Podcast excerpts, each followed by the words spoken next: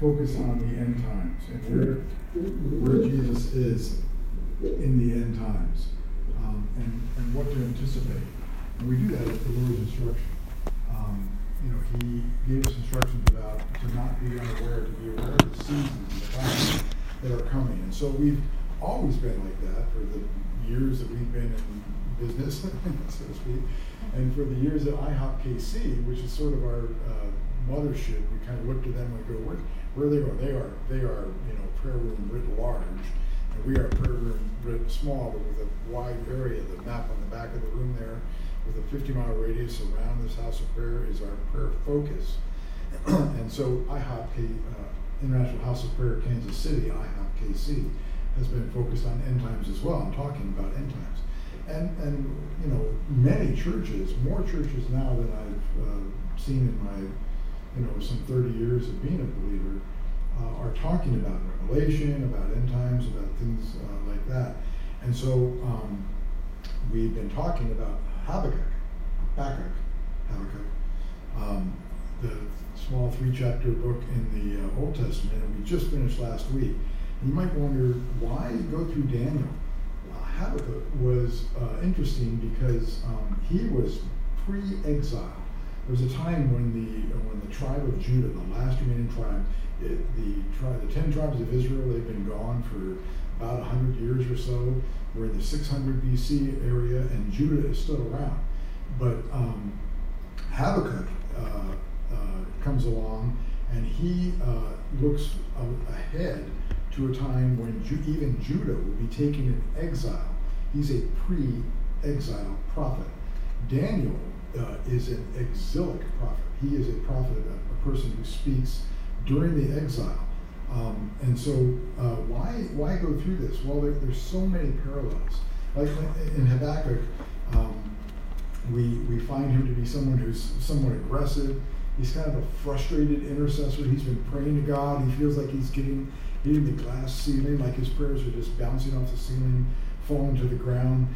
Um, and so he goes from that perspective to being someone who sits in silence after the Lord answers him the Lord answers him and says, I hear you, I'm hearing your prayers, Habakkuk, and I want, want to let you know that I'm answering those prayers. And here's the way I'm going to answer. them. I'm going to bring Babylonia down, and they're going to discipline Judah. And Habakkuk goes, no, no, no, no, no, no, not, not that. And he goes, oh yes, that's, that's what's going to happen. Uh, and yet Babylon themselves will be disciplined. And, and after an exchange, Habakkuk ends up in silence and in awe before the living God. And he ends up saying, Though the fig tree doesn't blossom, though there be no uh, fruit upon the vine, though the olive tree casts its fruit, though the flax or though the flocks are scattered, though all that happens, yet I will praise him, I will trust in the Lord. He comes into this place of, of solid, foundational trust in the Lord, even though he knows that horror is coming. And he probably lived through it. He was probably in that place. Um, that's that's Habakkuk. And how, you know, the Lord tells him, I'm going to discipline you. And what he meant was horror beyond description. I mean, just terrible things, mass death and suffering, cannibalism, where people were, were uh, I mean, you, it's in the Bible graphic that they were eating their children for food. They were so starving from the, the way that the, the uh, warfare was going. The temple destroyed, captives taken to Babylon. And so there, there's major points in Habakkuk that we went through that A, God hears us when we pray. He does hear those prayers. He hears our intercession. Um, and he values that conversation. He values the talking with us. What, so the alternative is not good. Turning your back and, and saying, saying, forget it. He's not listening. I'm not, I'm not engaging anymore. The Lord, from Habakkuk, Habakkuk, either way you want to say it, hopefully we say it seven different ways, but from Habakkuk, we know that that's not true that though there might not be a response, he deeply values that conversation. He's hearing you, and your intercession makes a difference. The Lord told Habakkuk, your intercession is making a difference. Here's how I'm going to answer. You may not like the answer, but I am going to answer. You don't like the, the idolatry? Neither do I. Here's, here's how we're going to solve that. Um, uh, but he's not bound by our expectations. He's not bound by our demands. He's not going to do it the way that we prescribe for him to do that. That's why I don't, I'm not, I'm not particularly fond of myself of, of giving very prescriptive prayers. Lord, if you would do this, and I, I would recommend that you do this with a a 12 person committee in terms of addressing things and meeting for three months, etc. The Lord says, I, I hear your heart. I know where you want to go with this, and I want to let you know I'm on, I'm on top of it. Um, he raised up the Lord. It's very clear in the Bible. The Lord raised up the Babylonians. It wasn't the Lord allowed it. It wasn't like he, he, uh, you know, he kind of was passive or he, he was asleep at the wheel. He raised them up. Um, and the action was the most direct means. It was the fastest way to get Judah to the place where they wanted to be, where they need to be. That's that's one of the uh, big themes that if we could get it tattooed on someplace on our on our forehead or something like that, the, to understand about the end times, the Lord is using the most efficient way to get us to the deepest heart of love, with the and still honor our free will. Um, he uses the most the least impactful means to get us to the deepest heart of love uh, without violating our free will. And in the case of Judah, that's what he did. It was an important book because it relates so much to our current times, where we think we understand how things are going with the political scene. We think we understand who needs to be in office, where, and why. And the Lord says, I'm doing something in your time when if you were to hear it, you would not believe it. Um, and so Daniel, um, as we go through, I'm hoping to be constantly reminded that Daniel is in exile. He was somebody pulled out of, of Judah, pulled out of his native land, and, and in Babylon the whole time. And, and that's going to be really key because Daniel is one extraordinary guy. I mean, uh, I mean that's that's not just me saying that. That's that's uh, for instance Ezekiel saying that. That's God telling Ezekiel that very same thing. Ezekiel was a co exilic prophet, prophesied during the exile as well. And Ezekiel is talking to the Lord, and the Lord says, I'm going to bring, I don't know if I have this verse in here, probably later, but he says, I'm going to bring uh, judgment, and it's going to be such that even if Job and Noah and Daniel were before me uh, interceding, they would save themselves, but the judgment will still come. It's so certain, which, which is a terrifying thing, but the point there is, uh, Ezekiel hears about three men that are that are righteous, who of whom nothing negative was written in the Bible: Job, Noah, and Daniel. Daniel is one of those three, and so he he is very highly esteemed. So let's talk about him a little bit. Um, he's called a prophet, but he really doesn't prophesy. Uh, I mean, he does, but he's not talking to the nation. He's not he's not prophesying to the nation. You know who calls him a prophet is Jesus. Jesus gives him that title. Yeah, and I'm sure others in, in that day too. I, I, think Jesus was, was following what was a common term for him, but but we, we are comfortable calling him a prophet because Jesus calls him a prophet in Matthew 24 when Jesus is talking about the end times. We'll, we'll get into that a little bit. Um, but he lived in a foreign land. He lived in a land far away, uh, you know, some hundreds of miles away, um, and uh, and and that area wanted him really badly to adapt to their to their culture. They wanted him really badly to conform to their habits, their diets, their religion. They tried to squeeze him into their mold, and for 70 years he lived in that exiled land, and he did not conform. He was his own man for 70 years in a land that was absolutely opposed to that. Um, and so are we. We are aliens and strangers. You all are, uh, if you know the Lord, you are citizens of a different country like Philippians says, we are aliens and strangers on this earth, citizens of heaven, like Philippians 3 says. Um, we don't have a lasting city here. We're living here temporarily. So was Daniel. He was he was an exile, pulled up into an area that he, he didn't dream of, didn't want. Uh, and, and neither we. We are seeking a city which is to come. Hebrews 13, 14. Um, so his condition is a lot like ours in terms of his, his surroundings or circumstances. And the way that he navigated life as an alien in that area, in a foreign land, has big time value for us right now. Uh, because we are aliens in this world. We are, we are different people. We have citizenship elsewhere. Um, so, highlights of significant stories. We're going to go through Daniel. I'm hoping to get through maybe three verses tonight. it won't be that long throughout the rest.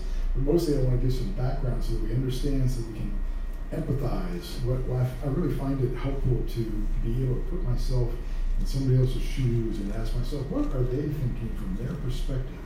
You know, as they see the world through their eyes. Well, to understand that world from Daniel's point of view, to see the world from Daniel's eyes, you've got to understand where Daniel was coming from. Um, but as we go through Daniel, we're going to learn that he uh, is the guy who refused to eat the king's food. You know, he's, he's as a young man, as a probably a 13, I mean, a, more like actually 16, 17 year old, he negotiated a way to actually live in the land and not defile himself by eating the food that in his mind was, was forbidden, meat sacrificed to idols, but also very choice fatty foods and things that were not as healthy. He navigated a way to do that in his wisdom. He's a very wise man. Um, he uh, is known for discerning and interpreting the king's dream. The king, uh, King Nebuchadnezzar, has a dream. We'll read about that in some weeks to come. And, uh, and the king requires all the wise men of the land to uh, not just give him the interpretation of the dream, because the king, as being uh, wise himself, knows that anybody can come up with an interpretation, might be right, might be wrong. I want you to tell me what the dream was, then tell me the interpretation. Tell me what I dreamed, and then I will tell you the interpretation. And, and so we're going to find out that Daniel was the one who ended up not being able to do that. Um, his friends are the ones who refused to bow down to the golden image of Nebuchadnezzar, the 90 foot some golden image, and they were cast into the fiery furnace ahead of time in, uh, in, in response, and they were saved from that. We're going to read about um, the humbling of that king, Nebuchadnezzar, for seven years um, as he's out in the grass, uh, as he's uh, first exalts himself, and the Lord gives him the word that you are going to be humble, you are going to be out in the field, you're going to be eating grass like the oxen. And it happened. Uh, for seven years it happened. Um, we're going to read about Daniel serving the uh, successor to Babylonian. Persia comes in and takes over Babylon. A new king, a Persian king, comes in, and Daniel serves that king. And that king loved Daniel, uh, appreciated Daniel. He's an older man by now, way, way older, like, well, way older, as in you know, 70, 80s. Um, and thrown into the lion's den and rescued uh, at that point um, about his, and then we're going to read very significantly, we'll get when we get into this in the latter chapters, about Daniel's vision, the four beasts uh, and the Son of God, seeing Jesus in this image, um, and his image of the ram and the vision of the ram and the goat, um, and um, Daniel's supplication. When he realizes that the 70 years that they're in Babylon ends, Daniel actually sets his face on interceding. It's time, God. It's time, Moses. Keep coming it's time, it's time for us to be rescued. I'm reading here in Jeremiah. Jeremiah was also a prophet who prophesied before the exile and right during the exile. So Daniel uh, would have known Jeremiah's writings and his struggles, etc. And so he's he's praying for that, and and he's answered by Gabriel. You know that Gabriel, the one that appeared in the manger, the one that appeared to uh, Mary and to Joseph when, when Jesus appeared. That Gabriel appears to Daniel in that time and gives him an interpretation. So, so it's um, oh, and we're going to get a, this peek behind the scenes. This amazing um, pull, pulling back the curtain of what's going on between angels and demons as we pray. Where uh, where the angel answers Daniel, we heard your prayers. Uh, and as soon as you started praying, there were there were angels dispatched, but we were opposed, and we had to fight through. We're going we're to see that curtain pulled back and realize that that's what happened. That's what happened our world, we, where we are uh, opposed by those same forces. Um, and so, here we go. Um, Daniel 1. Uh, so, in the third year of the reign of Jehoiakim, king of Judah, Nebuchadnezzar, king of Babylon, came into Jerusalem and besieged it. And uh, think you know what besiege means, but for years I didn't know what it means. So just assuming you don't, besieging means that you, the, the city has walls and they're resisting your, uh, your, uh, they're not surrendering, they're resisting your armed forces. So they basically cut the city off. They surround the city and they basically starve you out. Sometimes they, they build walls up for the, for the uh, troops to actually go over the wall, but it's basically a starvation mentality, a starvation technique starve you out. And that's why, in the case of um, Jerusalem, why there was cannibalism in those times. In this case, the king of Nebuchadnezzar besieges the city. The Lord gave Jehoiakim, king of Judah, into his hand, into Nebuchadnezzar's hand, along with some of the vessels of the house of God, and he brought them into the land of Shinar, to the house of his God, Nebuchadnezzar's God, and he brought the vessels into the treasury of his God. And then um, and so let, us stop right there. Yeah, that's it. So, um, I did this a little bit with Habakkuk. I feel like I have to do it again. I just want to give a little bit of history because, again, we've got to understand where Daniel is coming from. So, uh, I'm, I'm going to call this a tad bit of history. Um, and so let's, let's just uh, get our heads into 26, 26 and a half hundred years ago. So 2650 years ago, which is astounding when you think that you know George Washington was more like 250 years ago.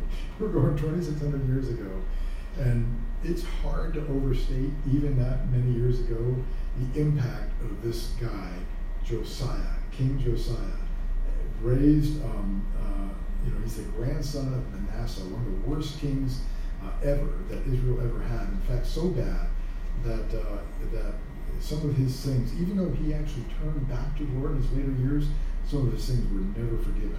And we're going to read that, in fact, he was the reason why Judah was taken over. His actions were. Um, Josiah is his grandson. Uh, Josiah, um, Manasseh, that terrible king, has a, has a son, Amon. Uh, so Manasseh, I mean, uh, Manasseh's king. He's opposed. Amon becomes king. Um, both of them were evil kings. Um, uh, even though that, uh, like I say, Manasseh turned uh, turned back to the Lord. Uh, but before he turned, he was pretty bad. Um, Second Chronicles 33 uh, talks about this. In fact, there's great history in Second Chronicles 33 and uh, Kings 24. Um, so reading Second Chronicles 33, um, Manasseh in both of the courts of the temple of the Lord built altars to all the starry hosts. He sacrificed his children in the fire in the valley of Ben Hinnom.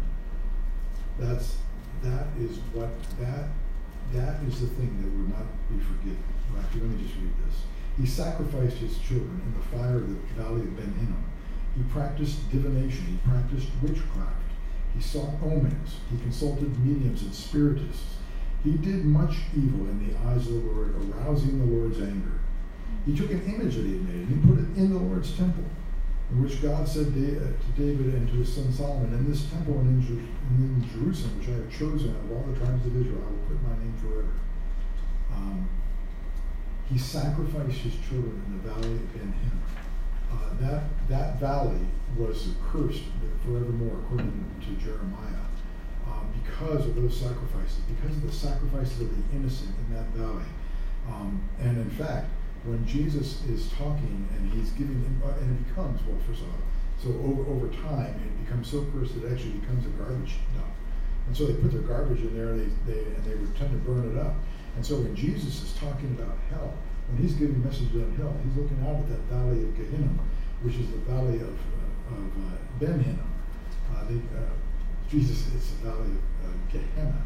And so he would look at that and say that those images right there, where the fire doesn't go out, where the fires continue to burning at the garbage in a cursed area, that's a pretty good image of, of hell.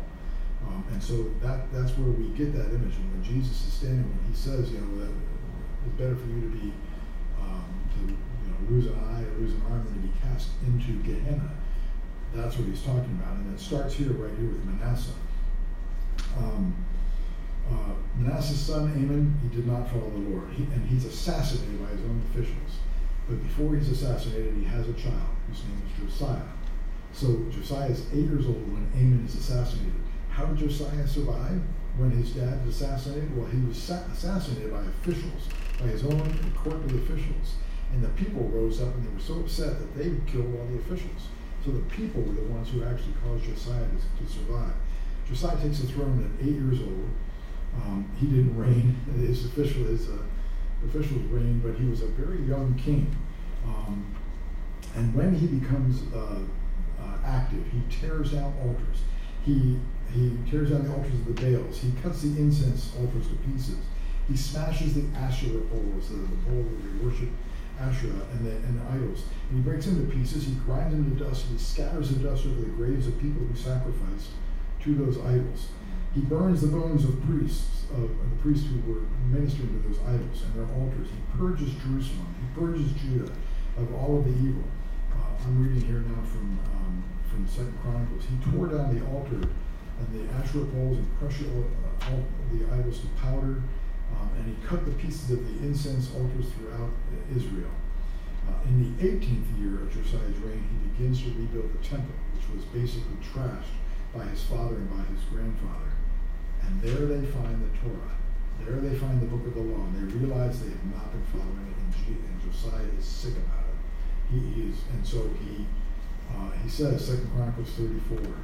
Um, Oh my goodness, great is the Lord's anger that is poured out on us because of those who have gone before us and have not kept the word of the Lord. They, they have not acted in accordance with all that is written in this book.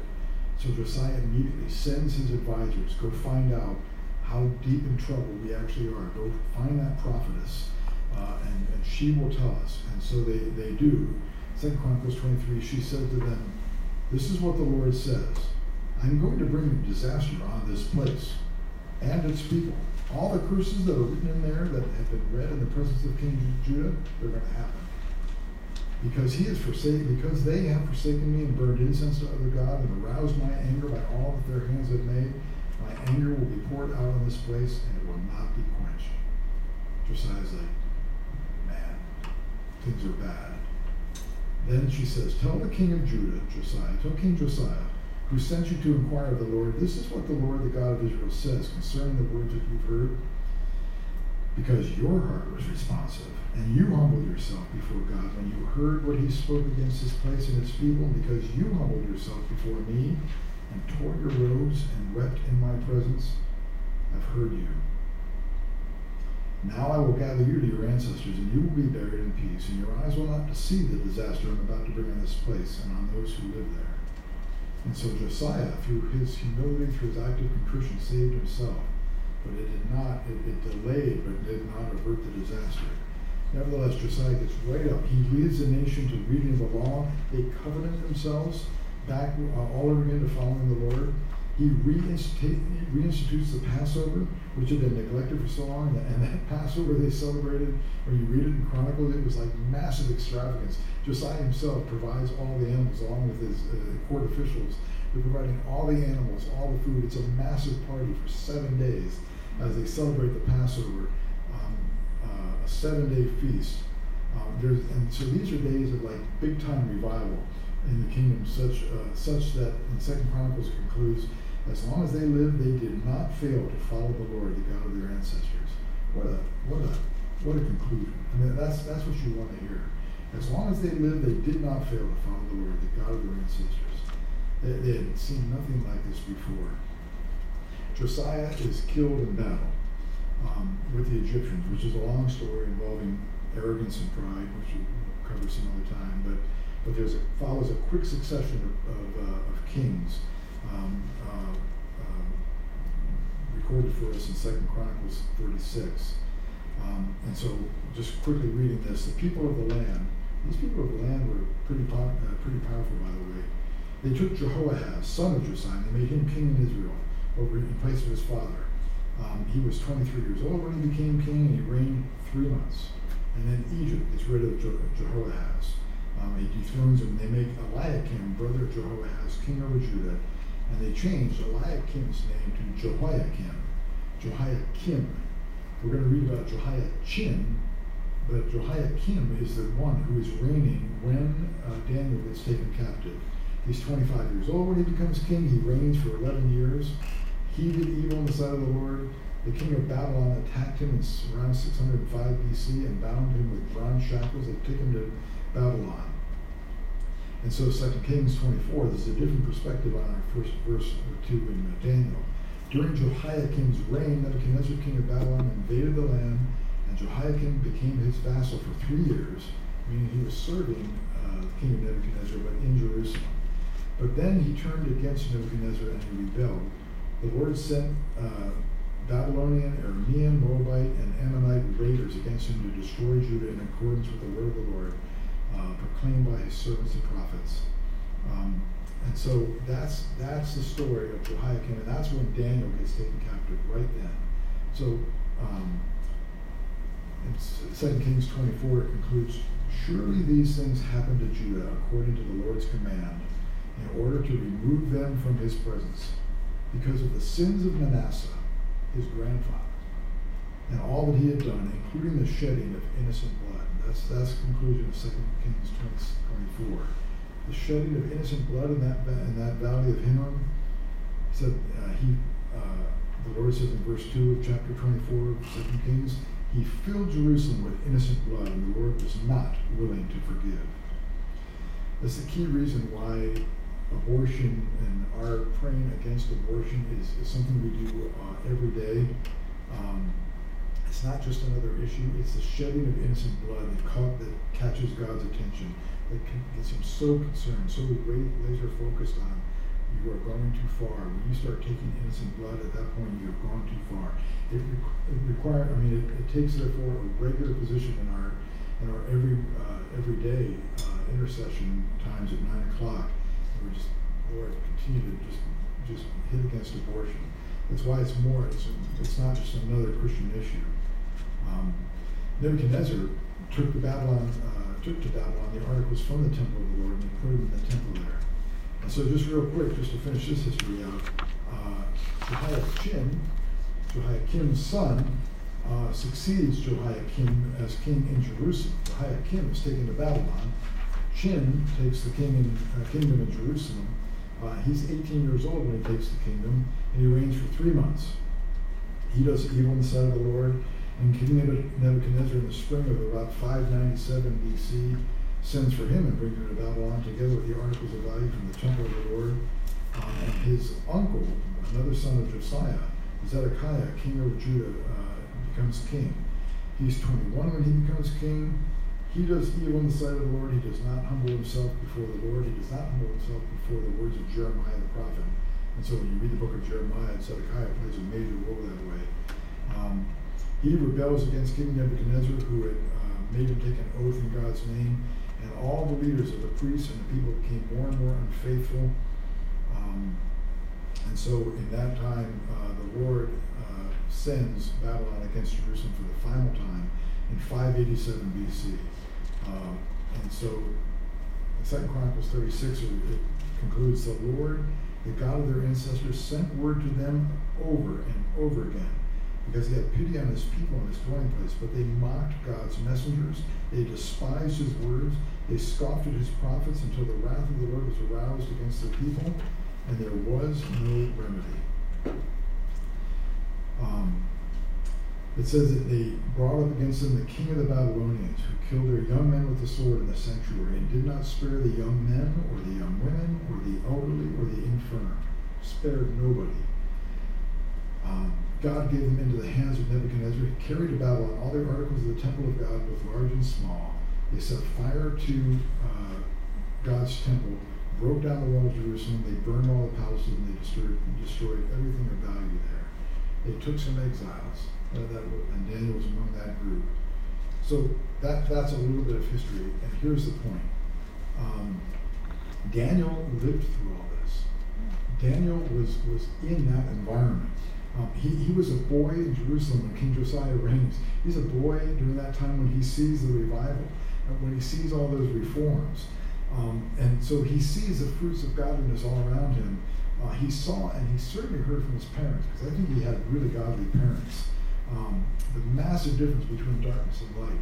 Now, he, not everybody in Jerusalem is, is embracing Josiah's reforms. You can tell that because as soon as as Josiah's son comes on the scene, they turn immediately back to idol worship, they turn immediately back to trashing the temple and things, and the high places go back up in the hills and they're worshiping the Asherah poles again. Uh, and so not everybody has these reforms, but Daniel and I think this Daniel's family bought in. They're like, this is the way to go. We like we like the cleanliness, we like the clear connection with the Lord of the Lord of hosts. Um, and so he sees that around him. Um, he uh, it had a big influence on him. And so when Josiah is killed in battle, it is just a heartbreak for Daniel. Um, uh, he, Daniel was there when Jerusalem was attacked. Um, and so uh, he's there and he's captured during that first attack as a young boy. Parents probably killed.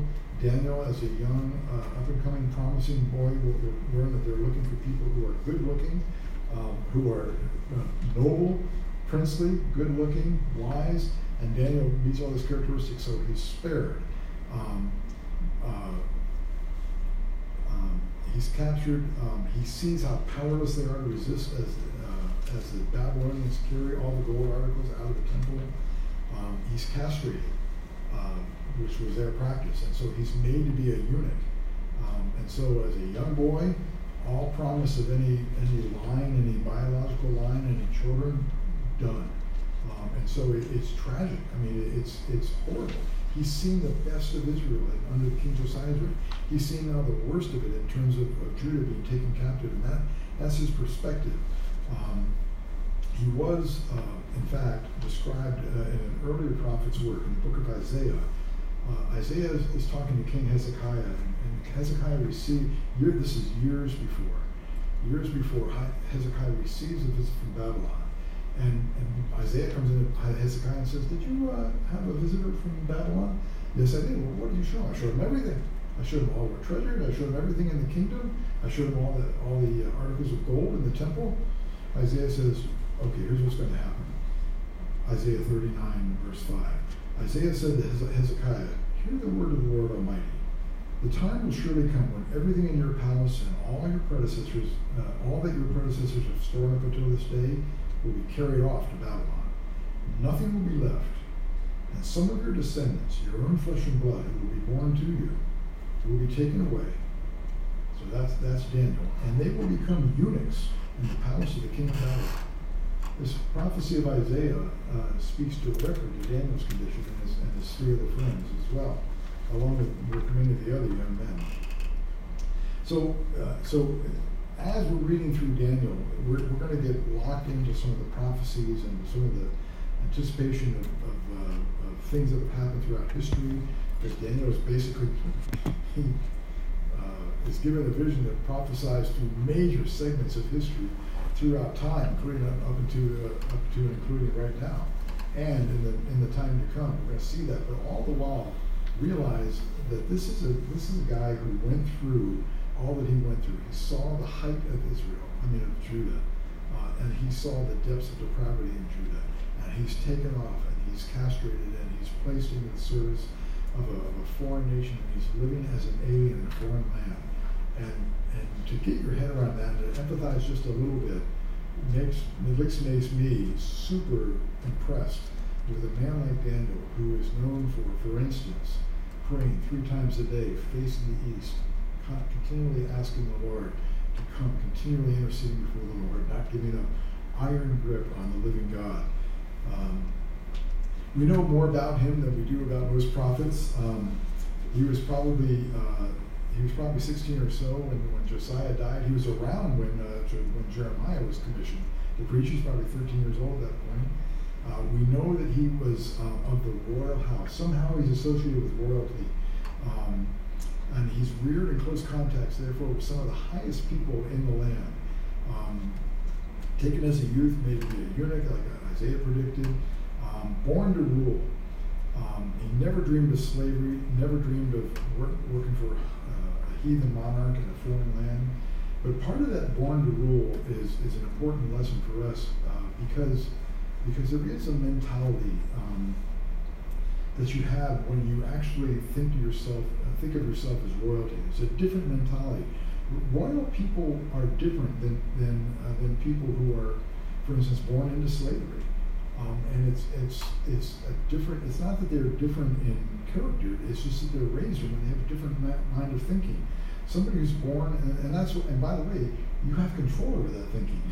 you, you get to think of yourself as the princes and the princesses that you actually are in terms of your stature before the Lord. But you can tell sometimes people, you know, the, the story I heard from a, a, preacher up in Bethel one time about how they built housing, uh, housing for uh, for people, uh, in, impoverished people, um, under the Housing and Urban Development Program. Build these beautiful houses, and people would come in and basically trash them because they didn't really have a grid for beauty. They didn't really have a grid for how to uh, how to have nice things because they were coming from a slave mentality, uh, which is made, uh, very very victim-minded mentality, very uh, I can't I can't break out of this cycle mentality, and it is a mentality. Something can be broken. Daniel uh, has the gift of being raised in royalty, so he has a different perspective. Where royalty are used to actually uh, coming up with a plan and executing, coming up with something and making it happen. And so he's, uh, that's part of the reason why uh, King Nebuchadnezzar wants people of royal blood. He wants people who are used to seeing things from a princely perspective. And it's something that we have control over as well. Um, uh, so um, Daniel was not involved in the sin of the day. Um, he wasn't involved um, in the uh, in the sins of his fathers uh, or of the people around him. He, he's a victim of God's wrath. He was innocent, and the innocent—that's the tragedy of these kind of judgments of God. The innocent suffer with the guilty. Um, uh, I mentioned before that he's uh, he, he's an amazing guy because he's in the public eye. He he becomes what is in essence the prime minister of Babylon through a series of events where, well, through that interpretation of the dream that he has. And so he's very visible. Everybody, he he's not doing these things in a corner. And for 70 years, there is no accusation, no negative judgment, no negative comment about Daniel for this entire 70 years. Um, uh, in fact, uh, at some point, um, people are trying to find an accusation for him, and they finally decide how can we actually his his uh, his fellow administrators are jealous of him, and so they're looking for a way to trap Daniel. They go, we we watched his character. There, there's I mean we watched him, we snuck up on him, we kind of peek over the door to see what he's doing at night. We can't find any basis. The only way that we'll actually be able to find him uh, is it has to have something to do with the law of his God and how we have to trap him in something where he's more aligned and has greater allegiance to the law of God than he does to the Babylonian law. That's the only way we're going to trap this guy. That's Daniel. We're told three different times by God messengers that he's greatly beloved. The angels come down and describe him as greatly as the greatly beloved uh, uh, Daniel. In fact, and I've talked about uh, this verse in Ezekiel. Um, uh, significantly in that same chapter in Ezekiel where uh, Ezekiel is told that, hey, even if Noah, Daniel, and Job appear before me, they will save themselves by the righteousness, but, uh, but nevertheless, the land is going to suffer the wrath. Um, in that same chapter, Ezekiel says, Yet there will be some survivors, sons and daughters who will be brought out of it, and they will come to you, and when you see their conduct and their actions, Ezekiel, you will be consoled regarding the disaster I brought into Jerusalem every disaster I've brought on you. You will be consoled when you see their contact, and you will know that I have done nothing in it without cause. Ezekiel is told that as he sees the conduct of some of, of some of those exiles, including Daniel, he's talking about Daniel, he's talking about the others, Shadrach, Meshach, Abednego. Um, it's going to be so inspiring to be among people fervently serving and giving time and treasure to the kingdom serving a Sermon on the Mount lifestyle. It's going to be so inspiring. You're going to be comforted in the midst of all this loss. Um, and so that's why I love uh, going to the One Thing conference. We used, we used, to go there every, you know, when, when they don't have it anymore. But in Kansas City, we go there. It's 15 to 20,000 young people and several old people um, going there and worshiping the Lord. I mean, passionately. And people up on the stage are worshiping the Lord passionately. And you're in this massive auditorium that can hold all those people on a second floor, 15,000 people jumping up to the music, and you can feel the floor like vibrating. And always, I'm always looking at the structurally, this place. Anyway, um, so you're, you're it, it's fantastic because you get swept up in the fact that, man, I've been living in a dry spell in terms of living in a land where people rarely acknowledge the Lord, in my day-to-day goings on, and here I'm around 15 people who are going crazy over Jesus right now. It, it's so inspiring. Uh, it, and it's so inspiring. That's why I like hanging out with y'all because you guys are doing the same thing. You're coming in daily, every day, sitting before the Lord, worshiping. You, you guys on Jitsi too, um, fervent in prayer, giving yourselves to Him. Uh, you know the best that you know how. Constantly, constantly sitting before Him. Uh, we see how you raise your kids. We see how you're actually managing your life are you're keeping your check? It's a comfort. I mean, it, that, that's what Ezekiel's talking about. You will be comforted when you see the way that people are living around you, the, the choices that they have, the things that they neglect, uh, that they refuse to do, the things that they've embraced. You're going to be comforted as you see one another. And that, that's part of the reason why fellowship is so important. It's part of the reason why COVID has been so devastating is we don't really get to be around one another. This is this is a rare treat. We haven't been like this except you know for months and months. Um, and so we get the chance to be comforted by one another. We see each other's lifestyles, watching how you deal with disappointment, how you deal with um, with success.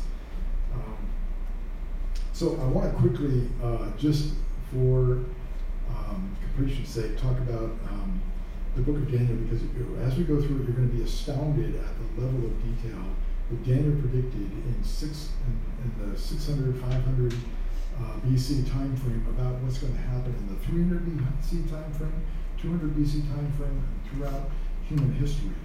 And it's so precise that most uh, liberal uh, religious critics think no way that he could have wrote that. Impossible.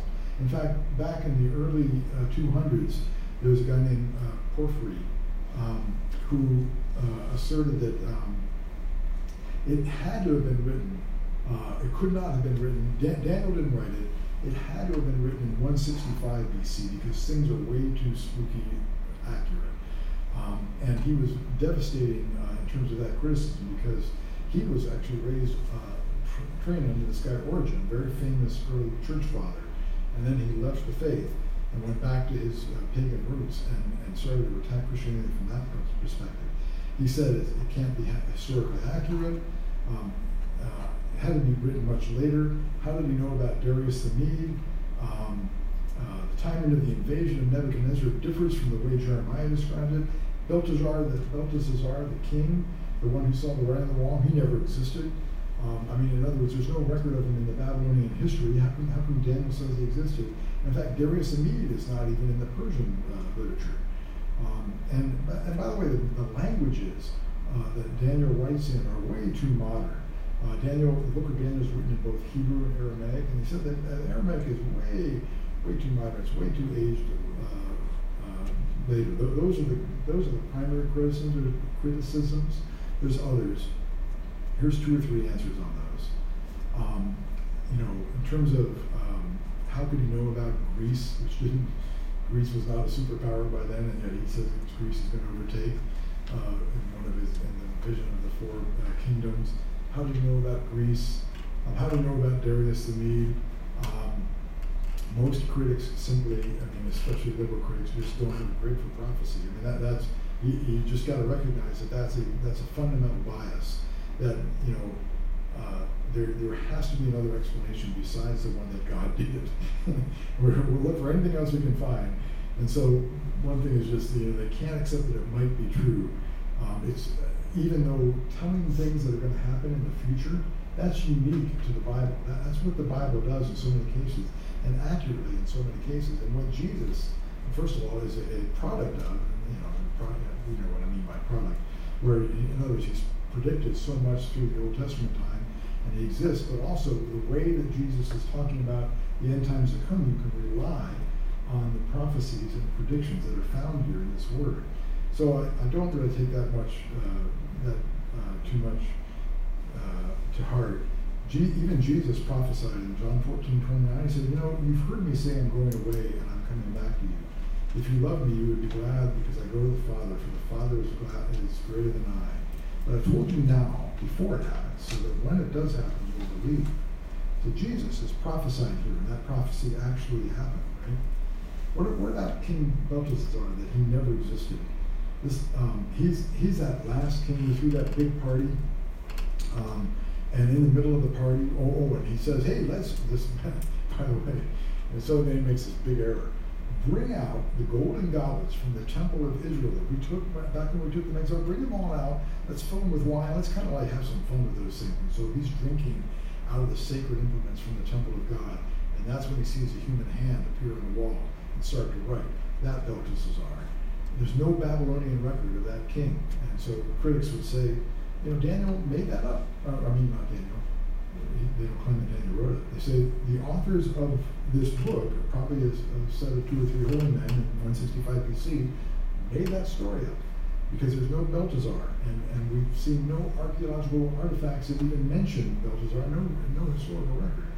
Uh, it was a pretty serious jolt, actually, to, because he's, he's called King Bel- Belteshazzar. Bel to Belshazzar, I think. Um, then they find these clay tablets. They find uh, these tablets with Belshazzar's name on them. including one that has him listed as King Nabonidus' son. Nabonidus was the king. Um, and so Belshazzar was his son. Um, and uh, in fact, they find this other clay tablet that says the two businessmen make an agreement. They seal a contract between them in the name of Nabonidus and Belshazzar. So what seems to have happened, and what what conservative scholars say now, is that the king's son Belshazzar reigned, co-reigned, while King uh, Nabonidus was out and about. The dude that Nabonidus had an affection for collecting antiquities. He'd go and actually look at the foundation of old buildings, find the cornerstone, see if anybody put any documents in the middle of the cornerstone. Um, so he loved that. So he was away from the kingdom for quite a while. And Belshazzar uh, was, was administering for quite a bit of time. So uh, yes, he existed. Yes, he was probably king during that time. And, and what, why was he called king? Well, he was king in absentia while his father was away. Um, what about the timing? Well, um, uh, you know, if Daniel really was written later, um, so what, uh, sorry, what about the timing in terms of Jeremiah seeing a different day for Nebuchadnezzar coming and storming the kingdom than Daniel than uh, Daniel writes? It seems to be two different days, and how can that how can that be? Especially when Daniel knew Jeremiah. I mean, they, I'm not sure that they were they were great friends, but, but they were contemporaries and they're living during some of the most egregious time in, in uh, Jerusalem. If Daniel really was written later, it's maybe one of the best arguments because uh, had Daniel been written in 165 uh, as opposed to 600, he, he would have, the, the guys who were writing it, that group who's trying to basically foster this conspiracy on they would have looked at Jeremiah and they would have made sure to write the date exactly like Jeremiah had because they had the benefit of writing it. But Daniel's writing a day from his perspective, and, Dan, and Jeremiah's writing a day from their perspective. What seems to have happened is that they're about six months off, and, and so one of them is writing from a Jewish time frame, and one of them is writing from a Babylonian time frame. They have two different timings, but it, it seems to give confidence to the accuracy and the veracity of the book of Daniel because the dates are different. They're close enough in time that it's not a significant difference, but, but they're far enough away to make you realize if somebody's trying to put, put forth a forgery, they're not going to make that mistake. They're going to actually make sure that they follow what Jeremiah said. And so it's one of those things that, that um, comes back on them. The biggest reason to have confidence that Daniel was written uh, and that Daniel was a prophet um, is Jesus. Jesus quotes Daniel, and uh, he says uh, that it's important to understand his writings in order to uh, go into the end times. In fact, I'm going to read this part out of Matthew 24, 14. Remember, Jesus is coming from the temple. His disciples see the, uh, the temple. They go, Isn't this a beautiful temple? Jesus says, I'll tell you the truth. This temple is going to be destroyed, and not one brick is going to be on top of the other brick. It's going to be so bad. Um, and they go, Well, tell us when these things are going to happen. Jesus goes into his uh, Olivet discourse where he describes what's going to happen in future times. A very important chapter for understanding end times. But he concludes that when you see standing in the holy place the abomination caused desolation spoken of through the prophet Daniel, let the reader understand. Then let those who are in Judea flee to the mountains, and let no one on the housetop go down and take anything out of the house. Um, that little phrase there, that little throwaway phrase, um, spoken of through the prophet Daniel, let the reader understand, is our mandate. That's our objective. We're the readers. We're, we're going to understand. We're going to go back through. Jesus says, when you see that thing happen in the temple, let the reader understand. Go back and understand what that means. Understand what Daniel was getting at when he spoke of that. Because that's important to know, because when you see that thing, know what you're seeing, and then flee. And so that's why, that's part of the big reason why we want to go through uh, Daniel right now. Most times I don't pay attention to um, critics of scripture, um, it's, distracting to me. I mean, I, it just I don't really have uh, time for it. Most of the times, it's fruitless. Most of the time, some some this is not very nice to say, but some literal liberal critic is trying to make a name for themselves by publishing something that you know makes them prominence among all their other literary friends. I think it's a kind of a rat hole. I go with First Timothy three sixteen all scriptures God breathed and useful for teaching, rebuking, correcting, and training in righteousness, that the servant of God may be thoroughly equipped for every good work. I go with Second Peter 120. Above all, no, realize that no prophecy of Scripture came about by that prophet's own interpretation of things. For no prophecy ever had its origin in human will, but prophets through human, uh, though humans, spoke from God as they were borne along, carried along by the Holy Spirit. And I go with the canon. I just go with already approved uh, doctrine from the canon. It just it just serves me well. I, I don't I don't mind people going back and looking to build themselves confidence and, and getting that, but I generally don't go into this detail about Daniel, except that I have a feeling there's going to be days coming when when Daniel is going to be questioned, and you're going to wonder whether Daniel can be relied on, whether his prophecies can be relied on in our day. I want to let you know it's reliable here. Um, so, um,